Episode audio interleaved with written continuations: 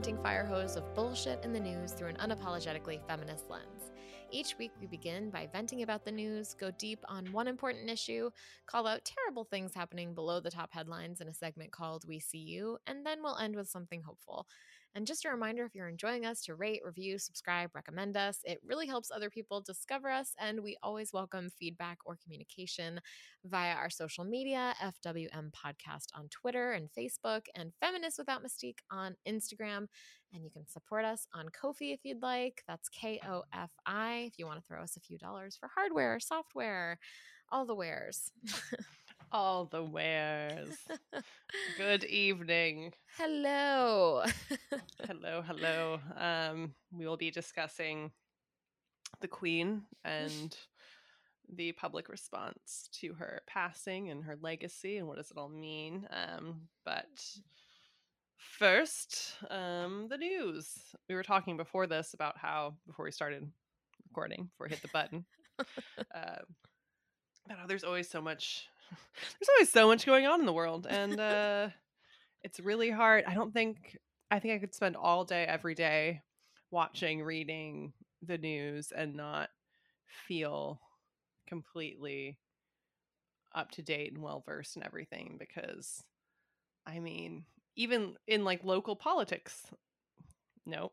Then you go to Mhm. state and then you go to federal and then you go to the fucking world. Um so it, it's overwhelming at times but there is there is a lot going on there's still the the crisis obviously happening I mean, a million wars and crises crises Yeah. happening yep. um one thing that made a lot of headlines nationally um, was Eliza Fletcher's disappearance and then them finding her um, that she'd been murdered and she was um, she was it was in Memphis she was on a run at 4:30 in the morning um, which is just not the reason I'm saying this is we'll get into. Um, she was wearing her shorts and her sports bra, normal running attire. She was running early because she's she was a teacher, um, so she had an early start to her day, and that's when she you know she had two kids. That's when she could fit it in.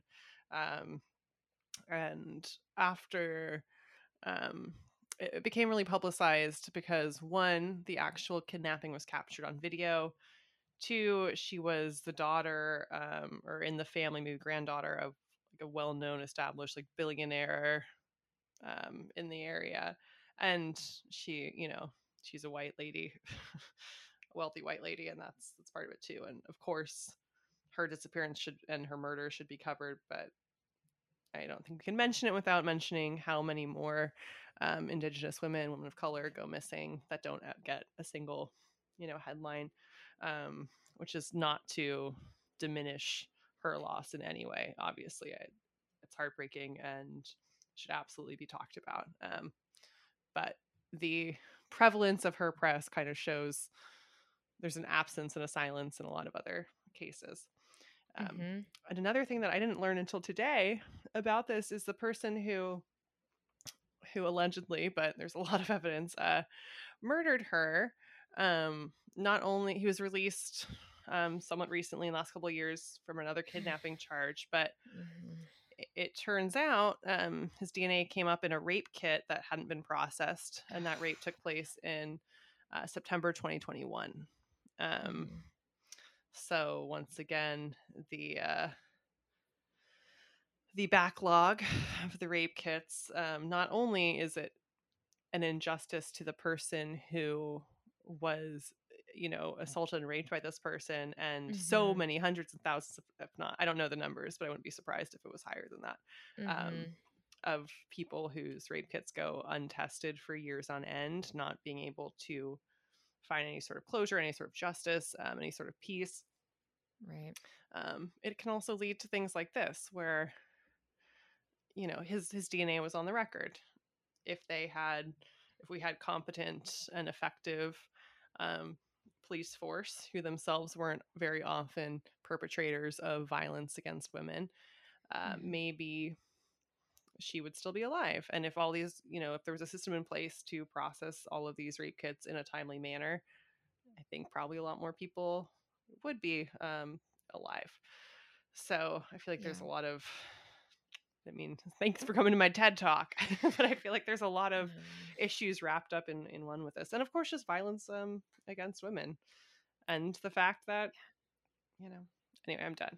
no, I mean, no, I think you you nailed it. And it's funny. I mean, we briefly we were talking about this before hitting record and it it does so quickly spiral into so many other things like the matter of violence against women and violence in general domestic violence um, feels like such an important um, place to start mm-hmm. for prior for law enforcement to prioritize like you know domestic violence and and when they themselves are perpetrators so often um it's a wonder you know it ever gets you know yeah. prosecuted at all um and so it is such an important place to start because it, it targets both bad actors and and police uh, who are more likely by i think by a huge percentage maybe 60% more likely to be violent um, to the people they're supposed to be policing mm-hmm. if they have any record of domestic violence um, in their personal life uh, and that's something that feels like we can you know there's so much data on this and and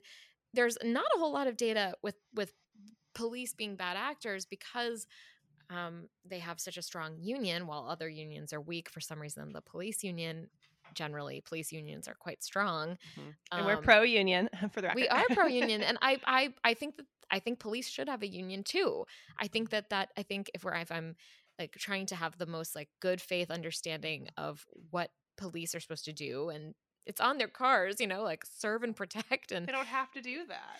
Right like i think that um a good police union would be one in which you also don't want as a community of police officers um, it should be an honor it should be hard to become a police officer and you should be held to a higher standard not a lower one not be just because you get to enact the law and enforce the law doesn't mean that you get to also break the law um, in all of these like wink, wink, nudge, nudge ways. And so it should be the union itself for police officers shouldn't want bad police officers to be able to continue to police.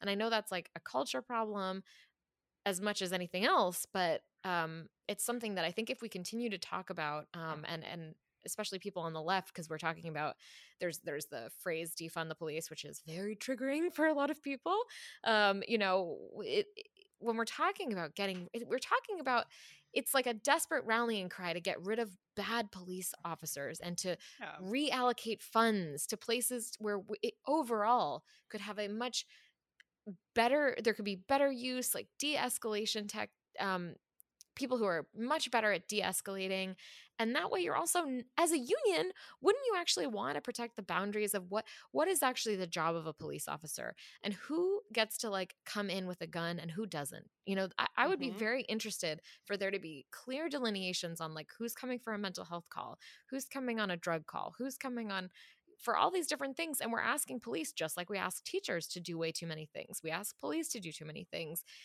this should be something that the union concerns itself with. Mm-hmm. No, I totally agree. And um, another thing that was interesting is when this first, when her kidnapping was first reported, um, we didn't know the outcome. I saw on a lot of different places people saying that it was a husband and coming out with like, I think we're in the age of the, you know, the keyboard detective. And sometimes I think that it genuinely solves crimes. Um, mm-hmm. Having rando people who concern themselves with, um, with you know, following evidence and and whatnot, and we see like very, you know, something that's a Netflix documentary or you know a, a well-known podcast does an episode on it, mm-hmm. and a mm-hmm. case gets solved, or there's a new hearing and a trial. Like people can actually be effective, which also I feel like points to giant holes in our justice system. But right it can also go too far because I read so many things where people were were saying it was the husband who mm-hmm. killed her and they were they were like listing all these reasons why none of it was actual evidence but it was everywhere mm-hmm. um and granted we know that it's more often than not a someone close to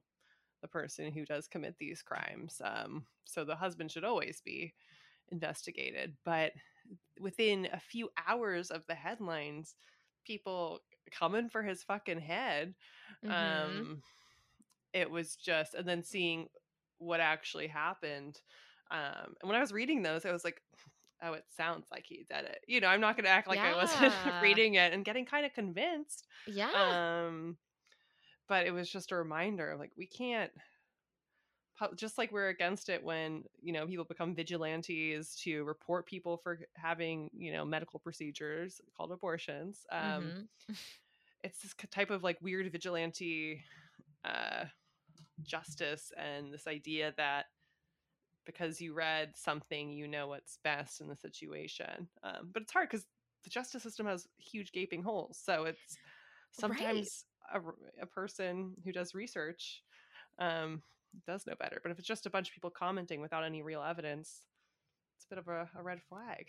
Yeah, and it can like all of that um anytime regardless of the issue if you feel like you are not going to be heard by the police like Mhm. if your concern isn't going to get taken seriously um it's going to encourage vigilante justice in whatever form that takes um i'm honestly like i'm coming from a pretty biased moment in my life where Mhm. like we have active ongoing yeah like i mean we have active ongoing drug dealers right next door and we have caught the full transaction on tape many times at this point um, we have audio we have video we've called 911 there have been threats of violence against people in the building um, it is bad um, and none of them have a, are part of the lease and i know i did this in my we see you but it's kind of like the problem that is arising is that we are seeing vigilante justice. We're seeing, um, you know, a homeowner nearby. We are in an apartment. We are neighbors with these squatters. No one's on the lease, and the lease owner died of an overdose. Um, uh, but we are seeing people take this into their own hands and try to drive these people out through inappropriate means because they feel that law enforcement aren't aren't taking us seriously aren't able to do anything and that's that's a that's a problem that yeah. you know it's a you should be able to turn to law enforcement for whatever and there should be an appropriate path towards you know resolution yeah, it's like the the quote unquote everyman shouldn't be dealing with this, and inept cops shouldn't either. Like there should be there should be recourse for certain situations where right someone's safety or health um, is in danger, and sometimes there's just not. Um, so yeah, that's our that's our intro topic. that's yeah yeah yeah it's um you know there's there's it's interesting to me that there's so much um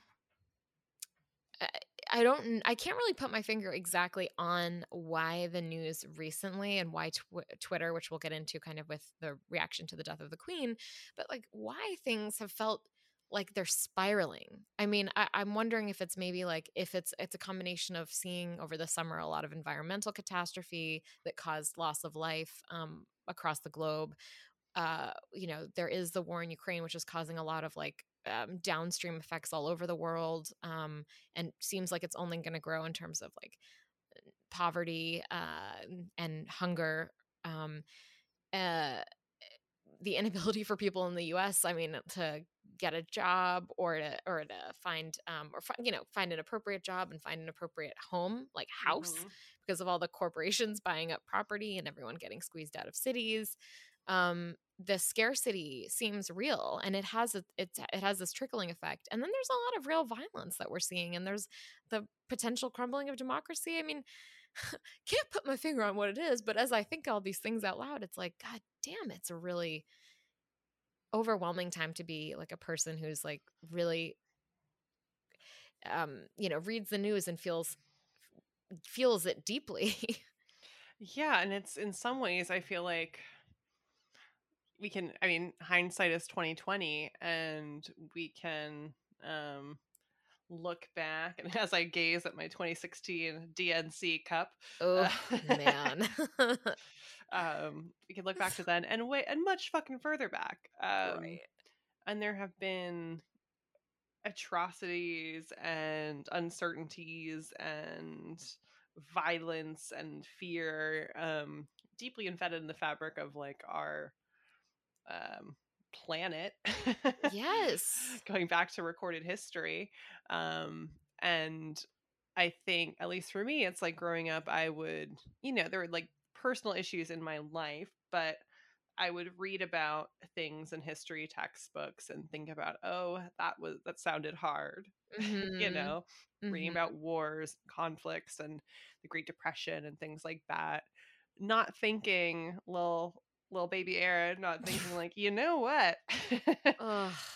Like there's always going to be um some uncertainties and some violence and some conflicts and some potentially catastrophic uh, situations um as long as you are a resident of earth and at some point something will probably take out the whole planet anyway um bum, Yeah. bum.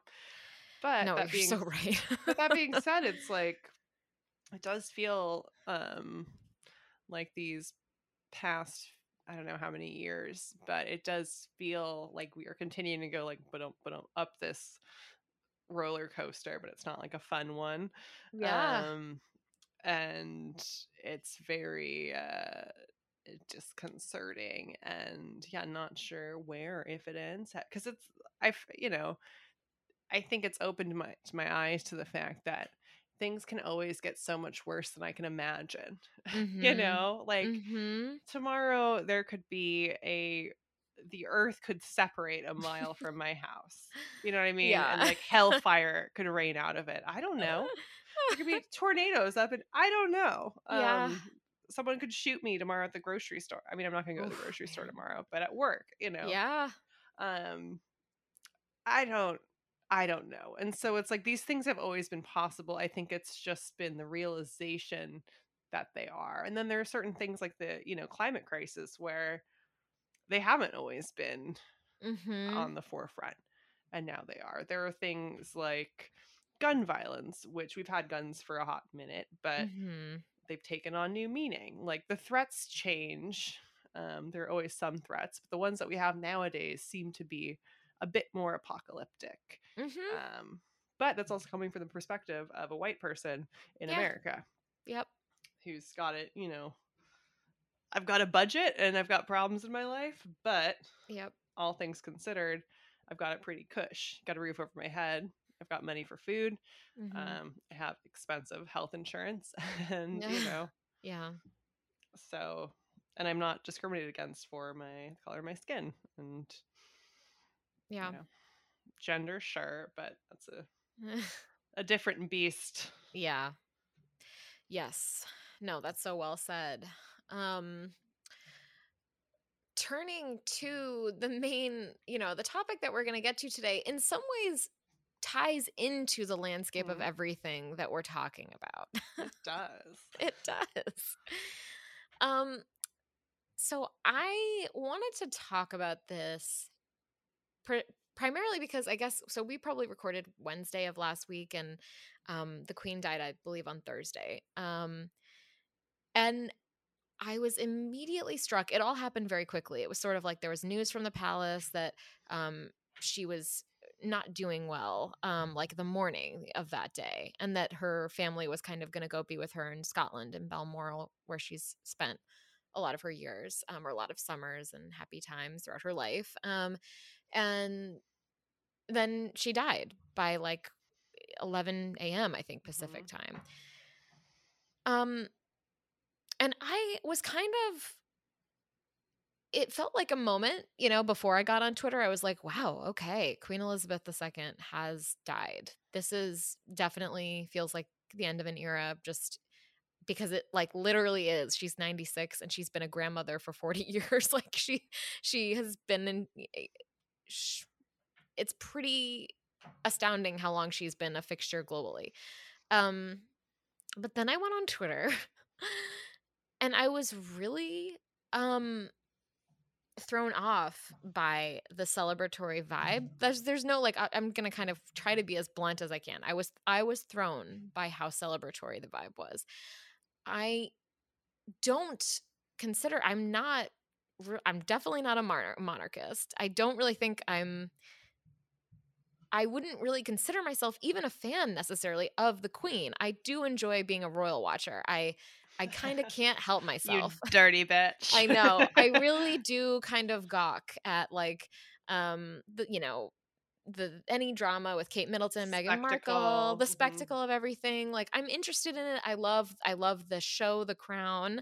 I will watch absolutely any British drama that has to do with or or European drama that has to do with like any sort of like just drama eh, like that's that's kind of my guilty pleasure is just like i don't even care one of my favorites is like this russian um modern drama of catherine the great that was made in russia and it was called e katerina and like it's kind of janky but it's like dark and like this the it's so dark and weird and ugh um but like and could only be made in russia. Anyway like i will seek that shit out wherever it lies.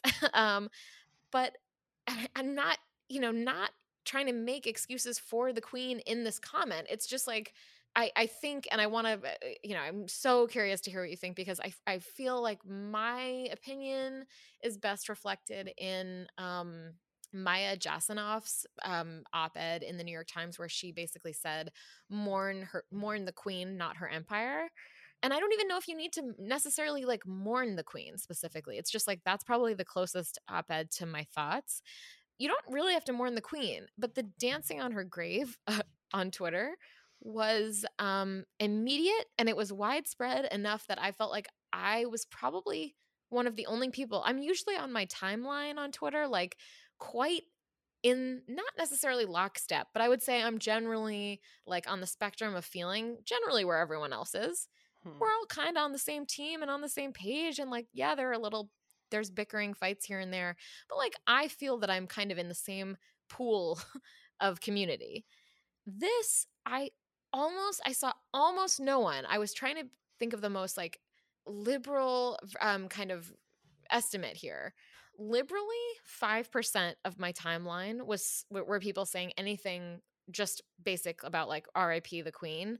95% of my timeline was people being like fuck her dancing on her grave there was like an irish jig there was a group that did an irish jig uh, to another one bites the dust in front of buckingham palace.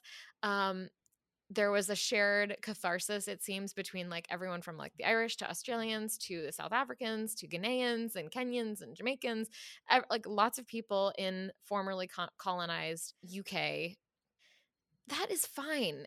I mean and it's more than fine it's it's understandable. You're descendants of colonialism is like a scourge that has that continues to this day and the the effects continue to be felt in incredibly real ways that like we need to talk about and should be talking about more and more consistently and more tangibly talking about ways to fix it like the way that the IM the International Monetary Fund for instance like still holds great monetary power over most countries in Africa. Most countries in Africa are stuck with this like archaic ridiculous system that's tied to the IMF in a, in a way that like is I tried to explain it in a We See You like a year ago, and I really want to go back to it because I was just like, this is so f- colossally fucked tangibly about economics, but that's a different tangent. But th- so so I'm so interested in unraveling like all the ways in which colonialism has fucked so many countries and so many people and the violence that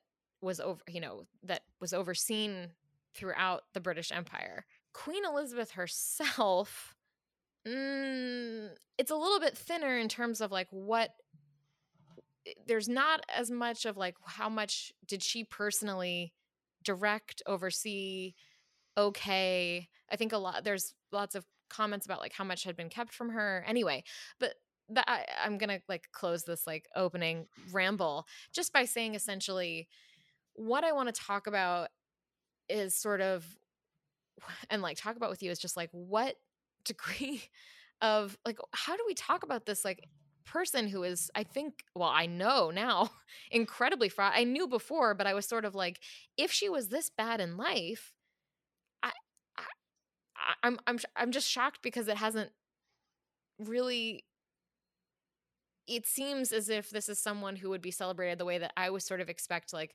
Trump or Mitch McConnell when they die to be like we're all going to be tap dancing and I wasn't mm-hmm. really expecting the breadth of of visceral hate and celebration that rained down on my Twitter timeline and maybe it's just Twitter and not real life and what are your thoughts now?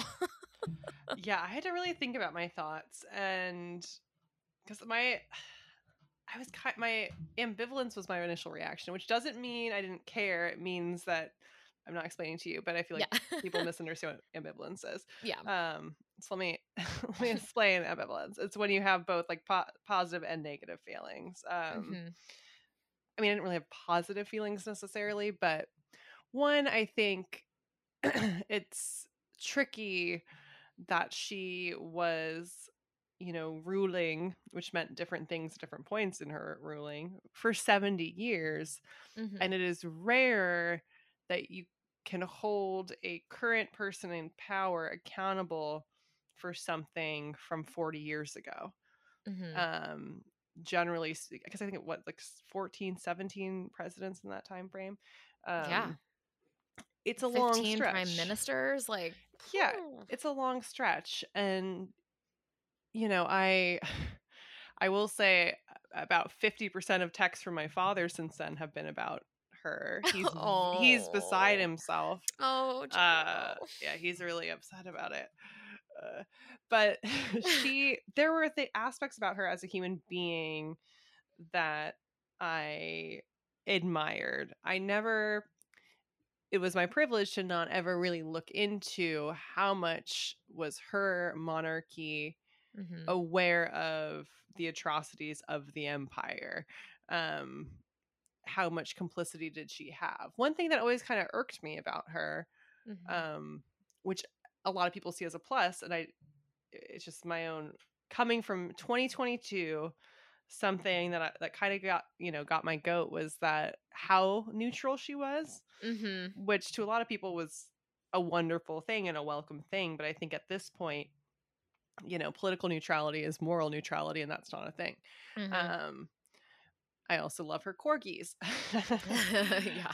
you know and and there are some things and some speeches she has given over the years that did seem to have some heart to them um but when i was trying to find like what what did she know what was she complicit in what was she part of that was going on like you alluded to it was hard to find anything tangible um the most i found um the most compelling thing i found was in you know something that time wrote up within the last uh few days. Um, so as we as we know at this point, when she ascended the throne, which was in 1952, um, she was responsible for hundreds of millions of quote unquote subjects um, spread across around 70 colonies, territories, um, and across the first few decades of that, um, and ex- but especially those first few decades, there were bloody fucking conflicts in a lot of places um in her you know quote unquote empire Mhm. um you, you referenced northern ireland also malaya kenya cyprus it's and other places um british forces acting in her name Mhm. would basically like concentration camps is what it sounds like you know uh, detentions without trial illegal deportations um, in kenya and other places they would forcibly relocate hundreds of thousands of people into these barbed wire quote unquote villages um, with Mhm. forced labor starvation Mhm. um, and in all of these conflicts there were kill squads and the people who lived in these places were terrorized Mm. um, so the question is you know we know this this is Mhm. just history at this point. We understand this, and also more than just history for the people in those places. Um, but Winston Churchill, who was prime minister when Queen Elizabeth II began her her reign, um, we know that he knew, um, and the prime ministers knew of this violence at the Mhm. direction of the British, that they participated in planning this violence, um, and they participated in the cover up um, of the violence. They lied to par- Parliament, they lied to the media, um, and they actually ordered the destru- destruction via burning, which I guess is more effective than Trump's toilet flushing of of the evidence. Mhm. Um, and so there's no smoking gun, as we like to say. There's no tangible evidence saying she knew what was going on, and so that's Mhm. where that's where it gets tricky. Um, she met with whoever the prime minister was roughly weekly. There was no documentation or like recordings of what they talked about during these sessions. Mhm. So, you know, you could argue that part of this was them lying to the public, lying to the media. They could have lied to her, but on the other hand, you know, one thing that people appreciated about her was her seemingly her strong knowledge of, you know, these international um, issues and relationships. So it's tricky because you you don't you don't know what she knew and what she didn't know Mhm. you only know what she said and how she presented herself, which was generally with neutrality. And there are some things she would do. Like at one point, she wore like colors that people thought supported the EU. And, you know, there are things she did over the years um, that people interpreted one way or the other. Mhm. But it's also hard because what is, you know, what is the responsibility of the monarchy at Right. this point? And has changed over the years. Um, Right. But if she had any hand in any of that, like, I can't be mad about people whose ancestors or who themselves were in these violent internment camps um, Mhm. having joy or you know i feel like i can't really police their responses to this um Mhm. i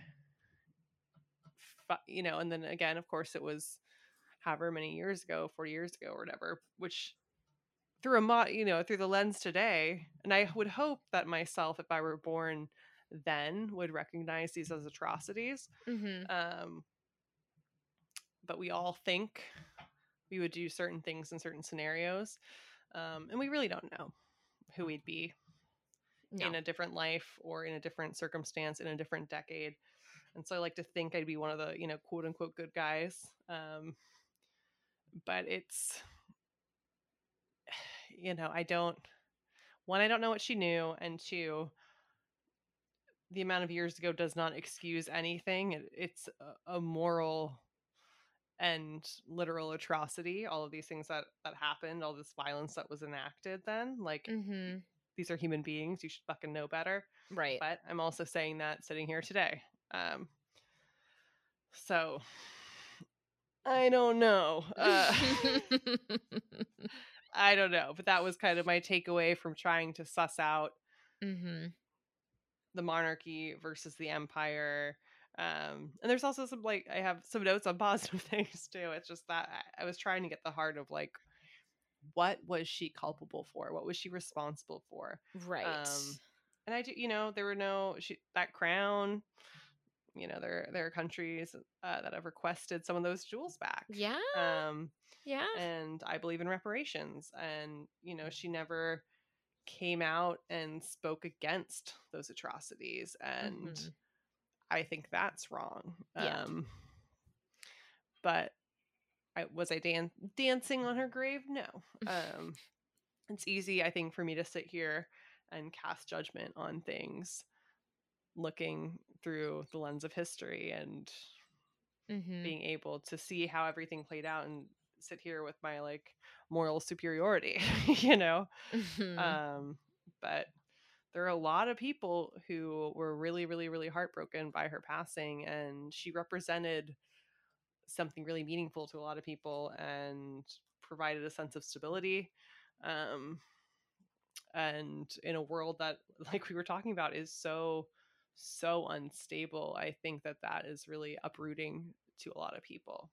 Um, like I said, I feel like it's a Rorschach test. Like depending on where you're coming from, Mhm. you see it differently. Um, but it's yeah, I, I took no, I wasn't dancing, you know.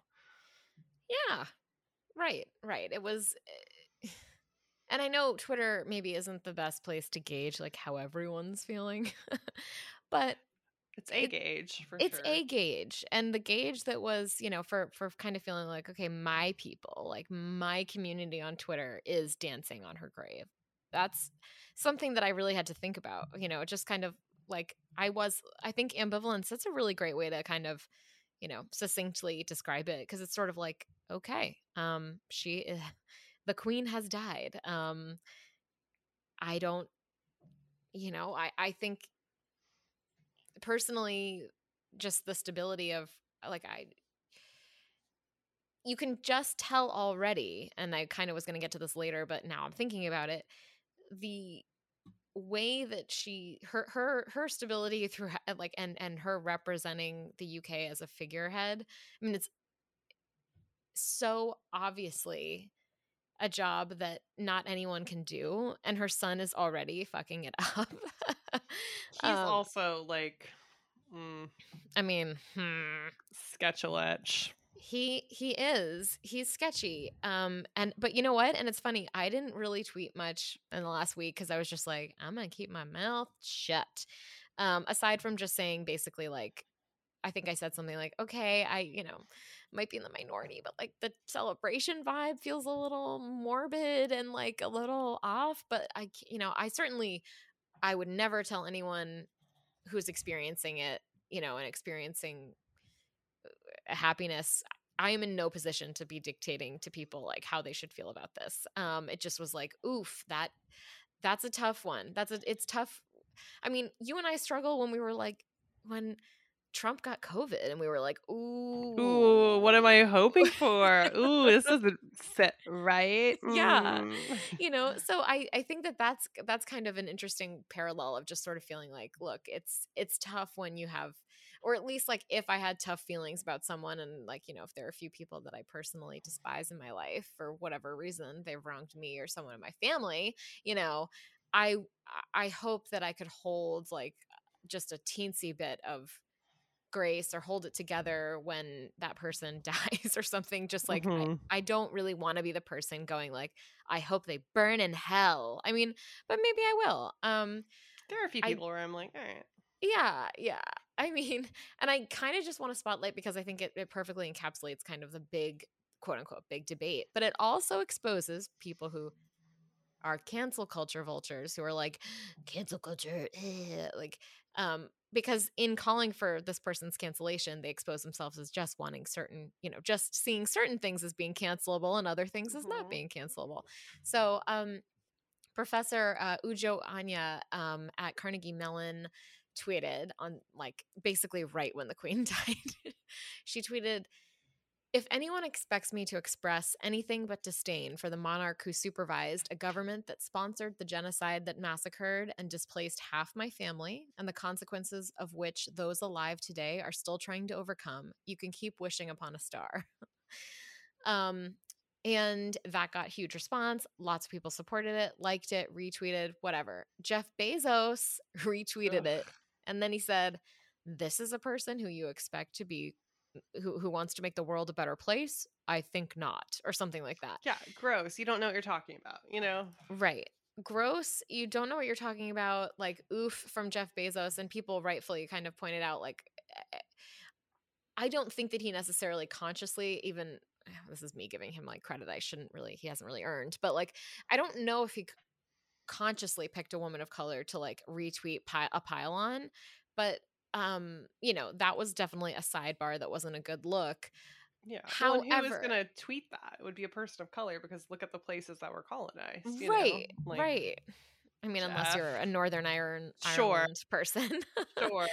Um, those tap dancers, uh, cheeky tap dancers. Um, but I and of course and people were calling for her to be fired and carnegie mellon i think did the right thing which is like basically they said like she doesn't represent the views of Carnegie Mellon, but we are not firing her. You know, she has a right to say whatever she wants to say. Yeah. Which I think is exactly right. If you want to distance yourself from the statement, that's your right as a, a, university to say, you know, this professor, this is one professor. She's allowed to say what she wants to say. Freedom of speech, I thought people cared about. Mm-hmm. Um, Anti cancel culture, I thought people cared about. But meanwhile, you do have all those right leaning outlets going, and this woman is allowed to stay at Carnegie Mellon. It's like, in she this one be. comment, yeah. you guys are exposing the hypocrisy of this whole cancel culture thing, which is that you only we're we're only caring about certain types of speech being you know cancelable or not cancelable right. um but this woman i think w- kind of encapsulates basically there was the, the because in being one of the harshest prominent blue check marked people to say something the, in the first few hours that's why she, i think she's catching a ton of flack and i think she actually had her twitter account suspended temporarily where she couldn't it wasn't totally gone. Like you could view her tweets, but she wasn't allowed to retweet or or she wasn't allowed to post on her own account for like 48 hours.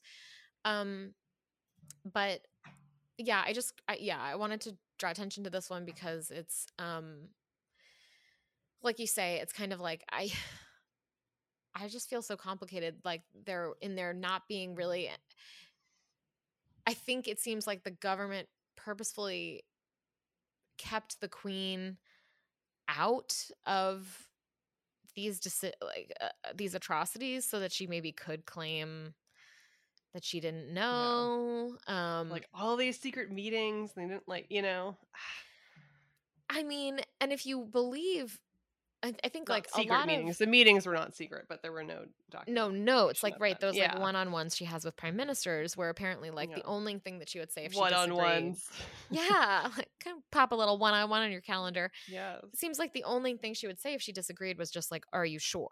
you know to people and they would be like oh she obviously disagrees which is kind Mhm. of crazy that that one woman could basically hold opinions that she never voices i mean i would explode i couldn't do that Yeah, job her whole fucking life. Um, yeah it's uh, it's cray. And I have there's a couple a couple tweets I pulled out too of other perspectives. Um, Jemele Hill said um, journalists are tasked with putting legacies into full context, so it is entirely appropriate to examine the Queen and her role in the devastating impact of colo- uh, continued colonialism. Mhm. Um, and Karen Attiah said black and brown people and Northern Ireland who are subject to horrendous cruelties and economic deprivation under British colonialism are allowed to have feelings about Queen Elizabeth. After all, they were her subjects too. Um, so just since we're totally. two two white ladies with no historical known um No. ties to anywhere she colonized um just adding a couple more yeah. uh opinions to the to the mix. I know Well- 23andme said i was related to some queen that like one in i feel like uh, every fucking white bitch is related to but i don't remember even which one that's funny. Um, I also think yeah, Brittany um Packnett Cunningham also said like today is around. I always go to her when it's like what what are you know when I'm feeling com- complicated feelings. she usually gets like the nuance. Um, she was like today is a reminder of how things like decorum help white supremacy be um cultural not just systemic decorum will silence people from telling the truth because it's impolite meanwhile it's not impolite to ask the colonized to mourn the chief symbol of their colonization. Um, folks aren't always quote celebrating death when they tell an inconvenient truth. Don't be more obsessed with decorum than the truth. Don't be more committed to order than you are justice. I'm not telling y'all to dance on anybody's graves or place flowers there but i believe time that i believe times of social conversation can help us build deeper understanding. There are lessons um, and then she links to some scholarship um, and then the section and she said uh, see the section on quote fear of open conflict. Um, so it, like i just think it it's so um i think there's so much we can do with like the queen's passing to basically be like she herself personally was a symbol for a lot of people in some depending like you say rorschach test depending on who you are it was a symbol of stability and order and dignity and something to be proud of um, to be one of her quote unquote subjects. I think probably if you're in the uk you might feel that you know dignity in being her subject rather than you know most of the other places where you were probably not necessarily a subject by choice of hers. Um but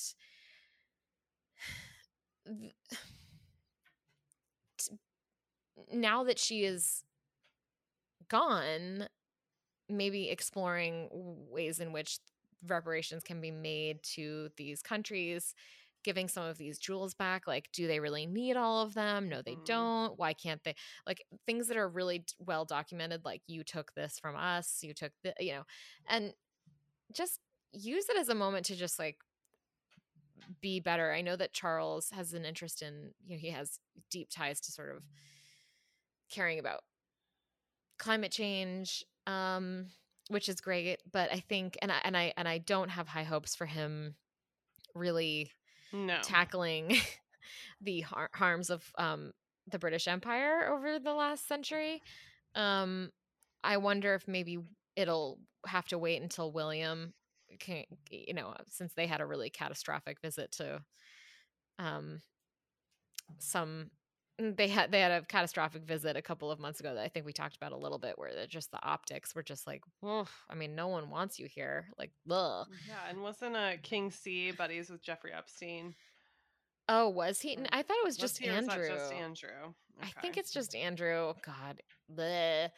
I mean, now that and I mean Andrew doesn't have his mummy to protect him, we could really go after him a little bit more, um, more strong, strongly. Um, it was kind of always I thought a, a negative of hers that she, he was her favorite. Um, and I mean, that's just kind of yucky uh, in retrospect, but yeah, I don't know. I basically am a total word salad about this. I don't think we can I I I certainly don't think it's I don't think people celebrating in these countries is is inappropriate inappropriate necessarily or and also it's not for me to say like so just whatever but it's more of like when i think about where we are in the world how it is unsettling to be like if that's where the discourse is it's it makes me sad just personally like the di- like I, I i don't know that i i mean i probably would enjoy i'm thinking of like who would i enjoy dancing on their graves? Like i can barely really muster my like the feelings for trump and mitch mcconnell because i though i hate them deeply i just want them to be gone i don't want i don't necessarily want to be like I, I, there's not going to really feel like a cel- celebration because it's just like you guys were so awful and you wreaked so much real damage. Like, let's just move on from that and like build the better future that we want. And I think, like, with the queen, it's kind of like what I think I was more expecting. And of course, why would I expect this from Twitter, this nuance from Twitter? Um, but what I was more expecting was people being like, she had a complicated legacy. Like, now that she is gone, let's look at the ways in which the UK can really move into truly a modern era because this woman, like, that was never going to happen under her. But it's because the woman was 96 and had been queen since she was 25 and like a product of World War II and her her uncle's abdication and there was so much other stuff going on for her and her her father's early death. I mean, just as a side note, people being like, Charles, cut him some slack. Someone came for me yesterday because I, I called Charles, like, I said, Charles has been acting like a spoiled baby. Like, he's already, there's already three clips of him losing his shit about something like a pen. Like, it's are you kidding? This man has had 76 years to prepare for the spotlight and his mother's death and how to be a good king and a, you know and he's already lost his mind at his staff in front of all the cameras which just goes to show what kind of an asshole he is. I'm sorry like or not sorry at all. And people were like you are not cutting him any slack. Like his mother just died. It's like queen elizabeth was 25 when her father died and in a lot of ways people say that he died earlier than he would have because of the strains of being put on the throne instead of his brother and around world war ii and like anyway like you, uh, she was 25 and she you never saw her acting like a child even though of course okay it's the 50s like we don't have the same sort of archival footage that we would now but still i just don't think i think she that was a more traumatic entree into being ruler if i mean i'm just using that term carelessly but like you know into power um and she handled it so much better than this 76 year old man so i think that she was really like in a certain sense a person who rose to the challenge that was hers she was duty bound she felt she was duty bound to accept mm-hmm. that she took seriously and and carried that that banner for the her, the whole of her life. You know that famous like my whole life, whether long or short, shall be.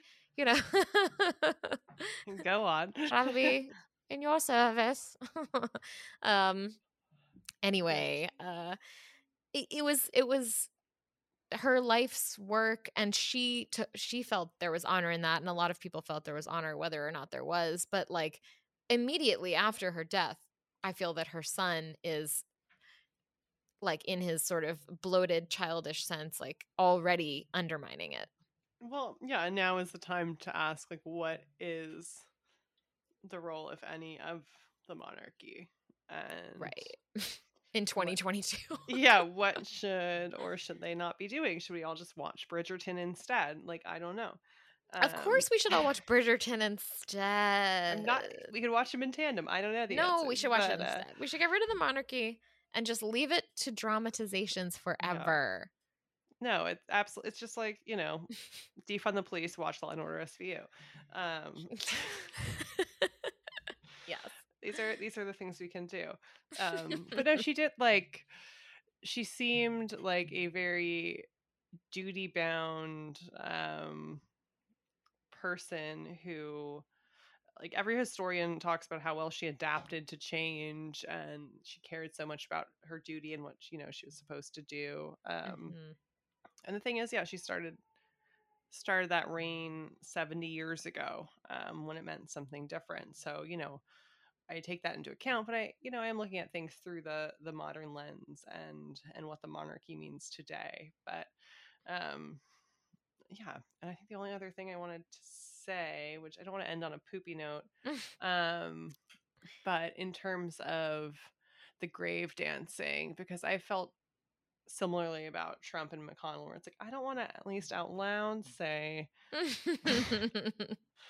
um, but I also I don't know anyone who like no one in my direct family, for instance, died as a result of either of their actions. Mhm. I can see the ways in which they've been bad for the world, for myself personally, for friends, for family. Mhm. Um, but I don't have a family member who was in essentially concentration camp under their rule, right you know? good point Um, so I feel like that is the disparity for me. And I also feel like maybe I would do a little dancing either way. I just don't want to say it. I feel like it, it lets something into the atmosphere I don't want to let out. yeah Um, but I do think, yeah, Mitch, from everything I know, if everything I believe to be true about Mitch McConnell and Donald Trump are true, yeah the world would be a net better place without them in it. I feel Right. comfortable saying. Maybe yes I've got it all wrong. And, you know, the liberal media bias has gotten to me and they're upstanding gentlemen. Um, but if what I believe to be true about them is correct, then when they do leave this earthly plane, hmm um, this earthly plane won't be worse for it. Uh, yeah is that a yeah chill enough way to put that where I won't get in trouble with the powers that be? I don't know. I'm not even like a religious person. I'm just like don't want to say that out loud, you know. Right. No, I totally agree with you in all that you've said and that is a good point just like in terms of the disparity between those two and between and and the queen and people feeling that whether or not she was had direct knowledge But or not. Mitch and Donald like themselves have advocated for things whereas she ha- it's it's Right, complicated on a number of levels. There are so many layers. Um yeah. Right. I think like the cost to neutrality for her probably was quite steep. Not, I'm not saying it as an excuse for her, but like she personally paid the cost in her life for um not speaking up on behalf of people like her sister when her sister wanted to marry the first person who she wanted to marry. Um and like she hasn't really stood up for Harry. Um she was she sort of didn't do anything and it was the first time that she people really called her out i think was with diana um with diana's death and she didn't really she was didn't really say anything for a long time until she finally was kind of pushed to um there were other things that happened in the uk that people wanted to hear from her on um one like that if anyone watched the crown that like atrocious mining disaster in the mining town where there was a huge coal like fl- um flood basically like an avalanche of coal and it ended up killing like 50 people like including a whole like class full of children like it seemed like an absolute horrendous thing and she did go she did go but like she didn't speak fast enough you know she didn't she wasn't like there on it and i think there was this like whole mental conditioning like her psychology must have been so like you know, like they always say, like never complain, never explain was her motto. Like, so she was just sort of like towing the line for the UK, like not speaking. And when she did, it was very, very like tailored and specific and and not many times did she actually let people know she was in pain. They, we keep seeing the the clip of her talking about um, one time that she admitted she was upset was at the in her Christmas address in 1992 when Windsor mm-hmm. Castle had like was engulfed in flames and that was really sad for her.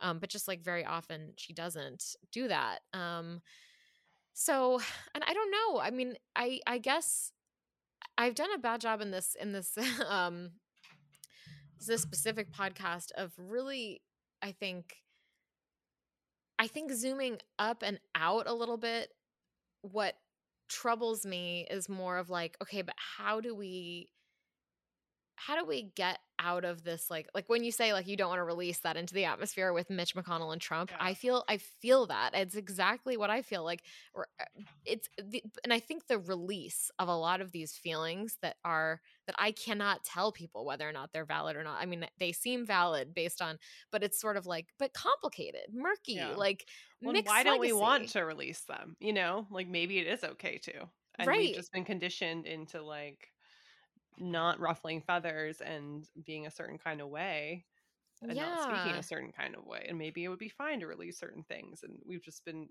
i don't i don't know. Yeah i don't know what the right thing is. All i know is how i feel and what i have read. Yeah anyway yeah it's um it's it's tough to parse through. It feels comp it feels it, well, it certainly feels more complicated than than Twitter would make it, but it's certainly not as simple as like you know, reverie, reverence and unconditional like respect. I don't think I think she deserves this, the criticism and anyway, it's uh, um but I just want I want to think about like ways to constructively be like how do we in the reign of King Charles the third. Ew, I hate that.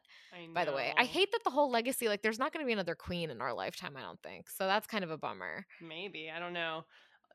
and I'm not, I'm genuinely not wishing for this, but Charles's hands. Um, Ooh, those are chunky. Those are, those look like heart failure hands to me. Um, which again, I'm, I'm genuinely not, I'm not, boop, boop, boop, not wishing for yeah. anything, but those were some swollen some swollen hands. But I also had thoughts when Trump had COVID, and I had thoughts when Mitch McConnell had a bunch of fucking bruises. Yeah. Um, that maybe certain things would be happening. Um, and I'm I'm truly genuinely not wishing this on Charles. Um, but when I saw those those paws, it's like that's when you have swelling in your extremities, like generally means something's wrong with your heart, your kidneys, or maybe it was just a weird angle. I don't know. Ugh. But it seems like a, a fluid retention where it shouldn't be. Yikes. Yikes, but yikes. I'm also not his provider. I'm not his his doctor, his nurse practitioner. I've never met the man.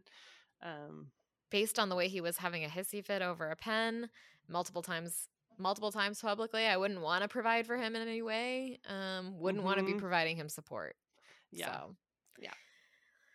Ugh, all right. Well, that's just that's that. I think we solved it. I think we're very clear on where we We solved every problem in the world. Um, you can thank these two white women for all problems being solved. thank you. Cash or check to um Ko-fi. Uh thank you. uh okay. And now for we see you. Do you remember in June when Republicans were like, it's not a ban on abortion. We're just going to let states decide.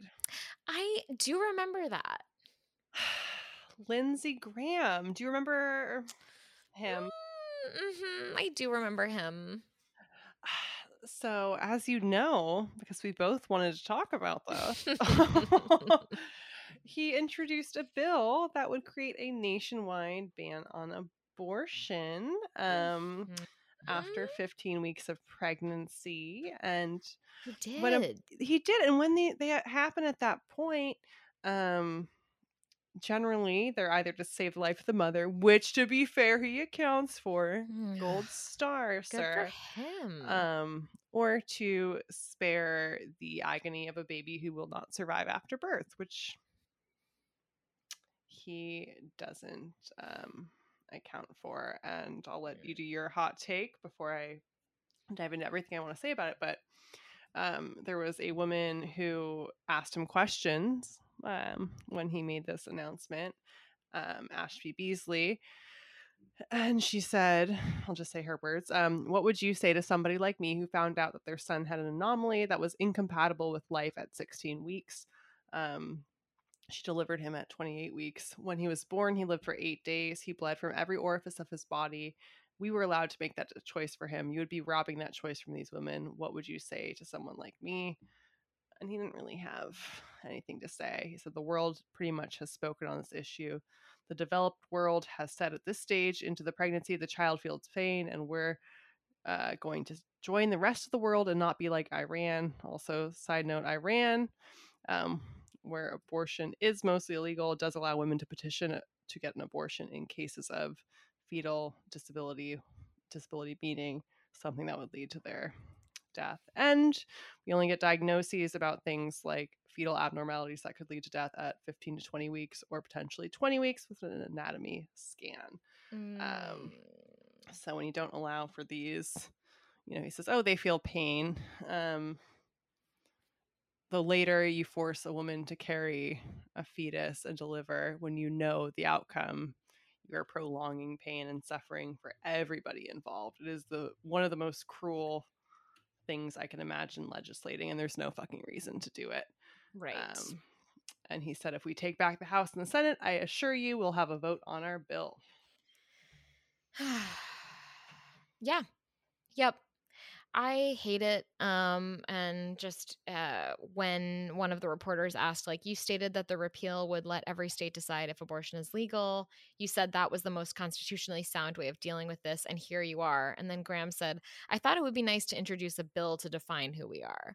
And it's like, yeah, in a sense, you're right. And it's a nice way to clearly define we're liars. We're the party of liars. Um, we're going to Yep. push and push to get what we want. We're going to gaslight and make you think that we have a reasonable policy behind us. But really, when push comes to shove, we're just going to try to take as much control away from women in this uh, um, and pregnant people as absolutely possible. Like we're going to keep doing it. We're first we're going to do 15 weeks. If we can pass 15, we're going to we're going to cut it down from there. I mean, it's so frustrating to me and the way that he's has he's up there looking like a wet sock and behind him Looking like a wet, put on a t shirt. and then behind him are a bunch of women and they all just look vacant and irritating and it's so disgusting to me and that these women would let themselves be like used in this way is you know just very frustrating but yeah, no the the the the gaslighting and the lying continues from the GOP on the ish grand old issue of abortion and um you know what see you in the midterms bitches yeah, we see you now. We'll see you then. And um, sh- special sidebar shout out to Mike Pence, um, who said that he believes implementing a national abortion ban um, and quote unquote continuing the conservative right and fight to restrict bodily autonomy for women is profoundly more important than any short term politics. You know, he knows what he's at least, you know what? He knows what he stands for. Um, oh my god we don't. And before we get to the next one, I just feel like we have a this the shit that they're saying. I feel well. One, I feel a certain kind of way as somebody who has the possibility of getting pregnant, um, and I also feel a certain kind of way as somebody who lives in this country. And if you know, I wonder if this type of issue will motivate people to vote against them or what will happen if they are voted in you know Mhm. it's it's quite the landscape we're in quite the landscape so Quite the we see you too lindsey mike and the rest of the the rest of the schoolhouse The rest of the gang gang.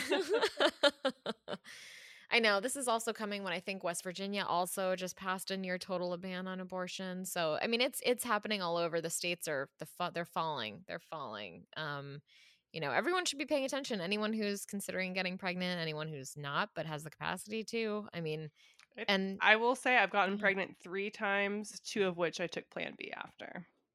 mhm, So, in the recommended period of time. So, just yeah. Throwing that out there. And I have one daughter. So. I didn't take Plan B for her, but you know. uh yeah just think about it, it oh man yeah the, the effects of that are just going to be continuing to be awful for so many people and um it'll have unintended consequences which i just continue to you know remind people who don't think it's going to affect them it might it might affect you It it yeah. it actually will if you probably have or know anybody with a uterus or you yeah there's Yeah. a lot of ways that this could impact you Yeah, totally.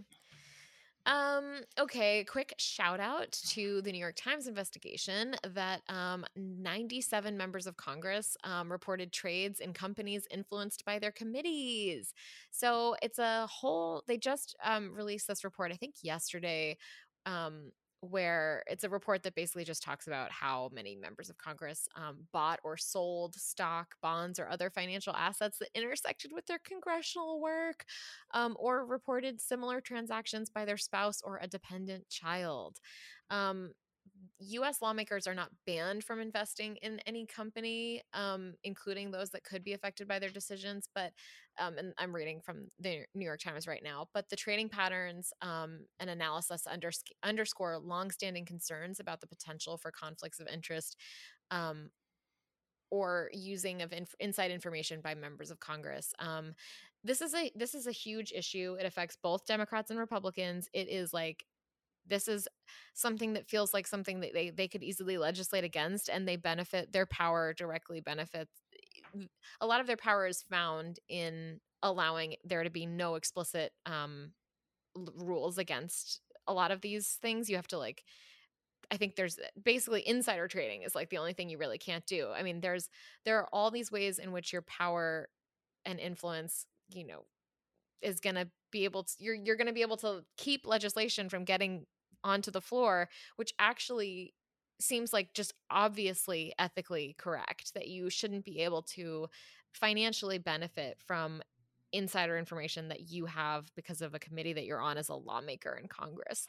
Um, it's pretty disgusting. I don't care who you are. Like I I want this to be something that is much more clear cut. I want there to be laws against this and I want it to be prosecuted. I do not want people making rule like benefiting financially from their information as a lawmaker. It's fucked up. And honestly, this points directly a lot of this goes right back to this article doesn't I think mention it actually at all. Let me control F and just make sure.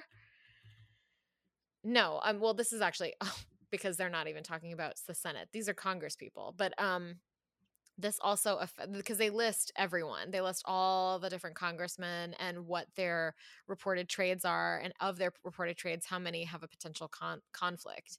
Um and you know it's lots and lots of money but I, I think this also is something that we need to think about when there was that huge times investigation of joe manchin and all the climate legislation that's been held up because of his technically legal but very ethically dubious ties to one coal plant in West Virginia. Um, that is like, it continues to be incredibly depressing to me. So, um, for today, just we see you to these 97 members of Congress. Um, we see you. it's a lot the fact it's that many i mean it should be astounding and in a sense it is but it's also like ugh, here we are again Right? corruption Ugh. name of the game uh speaking of alex jones uh, Ew. He's his name is synonymous with just like trash heap.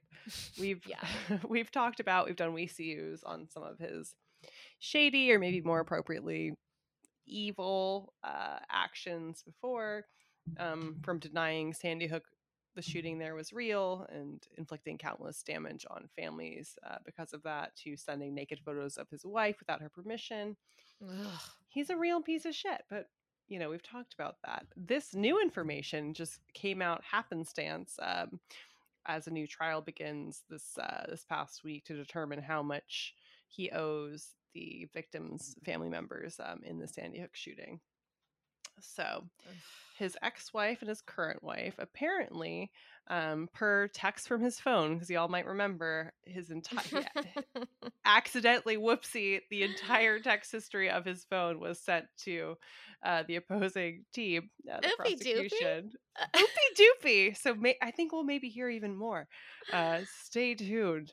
Um, but according to the literal text from his phone um, he oversaw what was referred to as an elaborate spy ring to surveil his wife and his ex-wife keeping tabs on their whereabouts at all times wow. um so these texts show that he was in pretty much constant 24/7 contact um with people that he had hired to spy on Maria's drinking water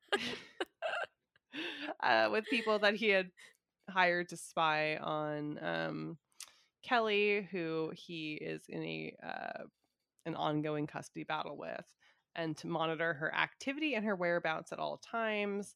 Um, and she is somebody who filed for divorce in 2013, and he was hired or hired ordered to stay away from her in 2021, and he hired a helicopter to circle her home which apparently was terrifying to their young daughter at the oh, time. wow. You don't say. Obvious. Yeah.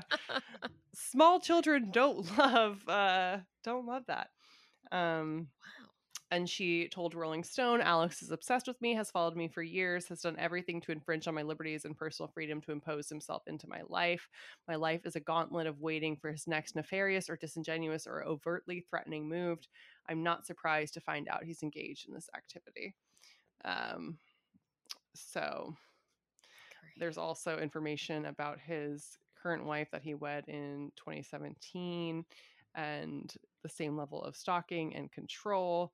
Um, you know, there are texts between him and a former mercenary for a private military company, Blackwater. I don't know if y'all remember Mm. Blackwater. Yep. Um, Sounds familiar. yeah, he hired this person to, to track his wife.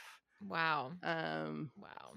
and the same kind of thing where he's looking at GPS records and where she is at all times and um yeah, a bunch of really distressing, awful, terrifying, morally dubious, evil, misogynistic, um, predatory control. the- You know, Just a grab bag. yeah, a grab bag. I can I can go on and on. Um, wow. So we see Alex Jones. The deeper we dig, the more shit we pull out. Um, yeah. Sorry for that image, Nasty. Uh, but it's you know, it's Yeah. not for somebody to claim Sandy Hook was fabricated. You you could guess they're a shitty person, but Mhm. his abuse of women just gets more and more.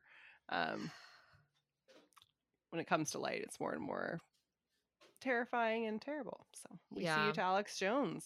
Yeah, we see you. Oh my goodness. Um all right. My last we see you um just is like less of a we see you and more of like, wow, we really all need to I don't really know. It just it's so sad and I just want to call attention to the devastation that's happening due to the floods in Pakistan, which affects more than 33 million people. And there's um, huge issues with um, increased uh, risk of waterborne diseases um, and disrupted access to healthcare. Um, there's already over 1,300 people who have died, including more than 400 children and there's massive displacement and a third of the country is underwater which i think we talked about in just one of our um like we brought it up a couple of weeks ago but it's still it seems like um the water might not recede fully for 6 months um and there's disparities in access between r- rural and urban areas in Pakistan and there's like just total infrastructure disruption um and I think even one of the it's just I don't even know really where to begin with this. It just seems like another um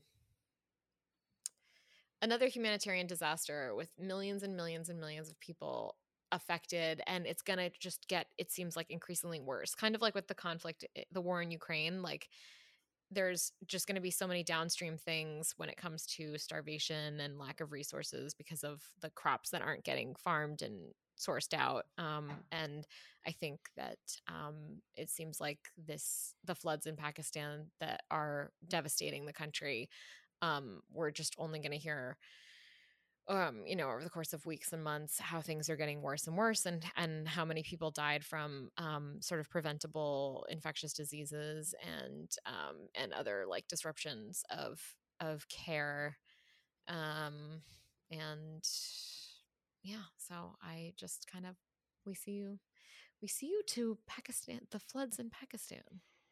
We we like, see you. Floods. We see you, you floods. I know sometimes I feel like when I do this, these types of ones are like, we see you to like global warming.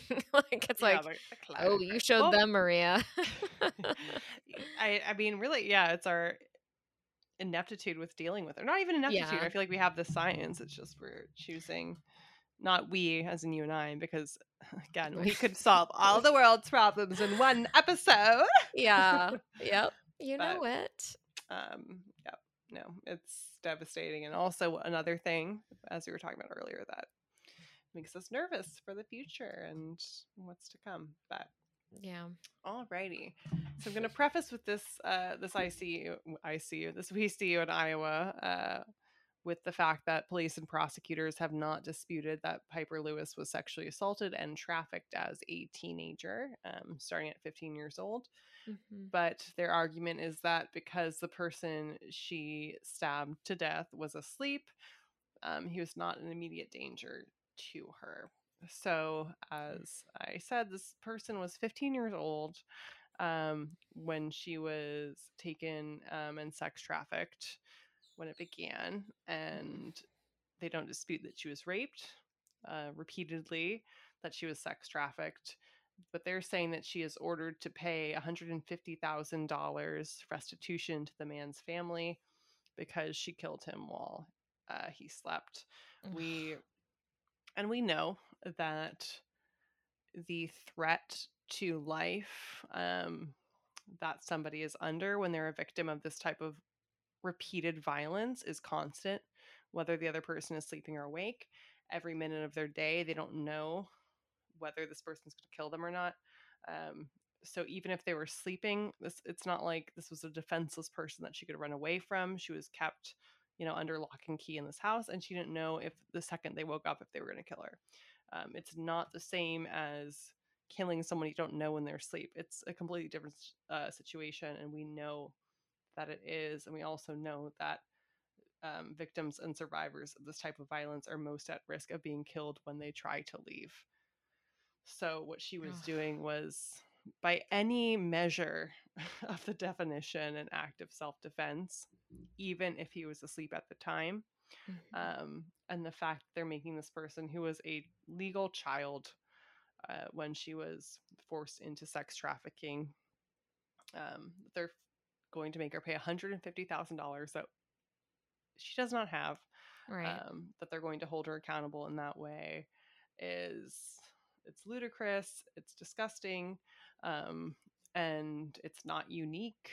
You know, it's another hole in our judicial system where victims and survivors of I say and because people choose to identify with one or the other term, and I don't want to decide for them, um, mm-hmm. of this type of violence often are held accountable when they are not even accountable. They're held uh, guilt as guilty persons when they commit acts of violence against these people, even when it's in self defense, which it almost always, if not always, is.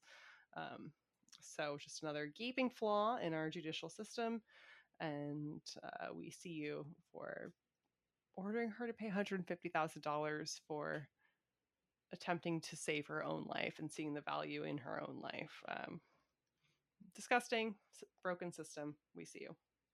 We see you. Disgusting, depressing. I hate it. um, yeah, and then I guess um in terms of a good thing, um, I think just like uh, the Emmys happened, and one thing that was good was um, Sheryl Lee Ralph won for Abbott Elementary, and Quinta Brunson won for Abbott Elementary. Um, so those were like great. Um, I didn't really follow the Emmys this year, um, but Me either. yeah. I saw a couple headlines. Yeah. I mean, and now that I've said that, it's like, well, even that, like, there's like bad wrapped in good. Like Jimmy Kimmel was super Yeah. disrespectful. I think it, it wasn't malicious, but it doesn't mean it's. I think no. doesn't mean it's less disrespectful. Um, To quote, I think um, someone said that on on NPR, and I thought that's the perfect way to put it. Yeah. doesn't have to be malicious for it to be really shitty. Yeah, and he's and he's grown a lot since the Man Show. Yeah, The. Man Show. May we all take a moment and remember the Man Show. God, do we I have do. to? Yeah, Ah, I man. know. And she show. she said, you know, after the time, she was like, "Oh, I don't, I'm not upset about it. Maybe I will be after I think about it more. But you know, I he was the first one to put me on his show, and da da da da. Um, But Mhm. that also doesn't. None of us are perfect. I'm not. We're not going to blacklist him from the world. no, Um, but yeah, you have to be conscious of your actions, and if somebody of you know a person of color or anybody um, Right. particularly if you're a white man and there's a woman of color accepting an award maybe don't just like make yourself the centerpiece of it right. i don't know um, my opinion. And i saw something um, related to that good thing worthy that the that tv series abbott elementary which i do really want to watch now Mhm. um, used some of their marketing budget to buy school supplies for teachers. Yes, I saw that. Oh, it's really Mhm. good. I think you'll. I think you'll like it. I think I will. Yeah. Um, I guess Jimmy Kimmel really likes it. I mean, and it's like I what I, I kind of feel like it's a little late at this point, but I'm kind of waiting for a formal apology, which I, I'm sure he will give. And it's sort of like you don't have don't work it through your marketing, don't work it through your team.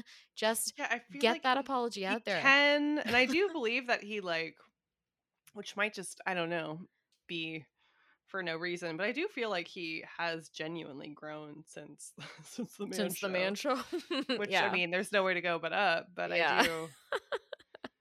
I do feel like he based he kind of does give some from time to time he'll give some really scathing um on the nose commentary that like the other Jimmy Fallon isn't gonna give. You yeah, know? And he was never on the man show, but he's just always kinda um Jimmy Fallon along, you know? yeah. I wish him no ill, but like Yeah, but I'm kind of like I don't care about jellyfish. him. Yeah, no spine, no spine.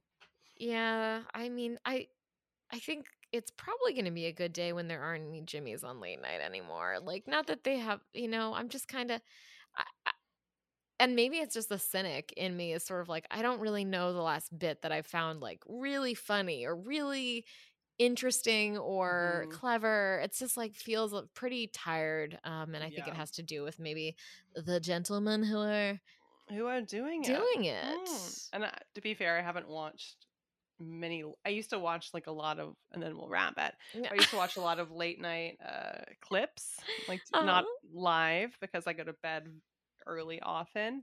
Yeah. Um, I know it used to be like part of my little like routine in the morning with my coffee. I'd watch Rachel Maddow. I'd watch like some highlight clips, but I haven't watched the clips anymore. yeah. I think perhaps it's because they haven't been as good. They canceled Sam Bee, um, which was like rough. That was rough. And who was um was it Lilly Singh or there was like a late late night um yeah, I think it was Lilly Singh Lilly Singh and she, I think her now I'm just going to google it. Oh, a little late night with Lilly Singh. That was like n- not on for very long and I thought she Mhm. was really funny and like clever and just like Yeah, just give us something new Get please. some women in there. Get some women of color in there. I know. Um, formerly on the Seth Meyers show, he was what late night or one of later night. Yeah. one of them. Amber Ruffin, who was always really funny, has her own show that I think is Yeah. happening, and everything I've watched from that I've really liked. So maybe I'll pop that into my to fix that little because I love like that used to be such a part of my little Yeah. digest. You know, first it was the Daily Show back in the day with Jon Stewart and sometimes Trevor Noah, obviously too. But Yeah. um, yeah, Yeah. I I I, I want to watch m- I- m- go back and watch more of Trevor Noah because he is very He's- funny when clips come up. I really like his takes. I think he's really funny. And have you have you read Born a Crime? yet? No, I do want to. I do, yeah, I do yeah. really like him. It's just I feel like I had I started watching because I was just watching The Daily Show. Then he came on the scene. I started watching The Daily Show and other late night shows too. Mhm. And then I was just overwhelmed with late night shows, and I need to just pick a few and commit. You know. Totally. So anyway, so yeah, that's our little wrap on a good thing. LOL. hello. Uh, um. All right, cool. Well, I think we've really cleared up any questions about how either of us feel about, you know, the queen. I think it's clear. I think there's no ambiguity at all. None. None. the world is black and white. Uh, all right. Well, Feminists Without Mystique is part of the Frolic Podcast Network. Find more podcasts you'll love at frolic.media slash podcasts. Bye.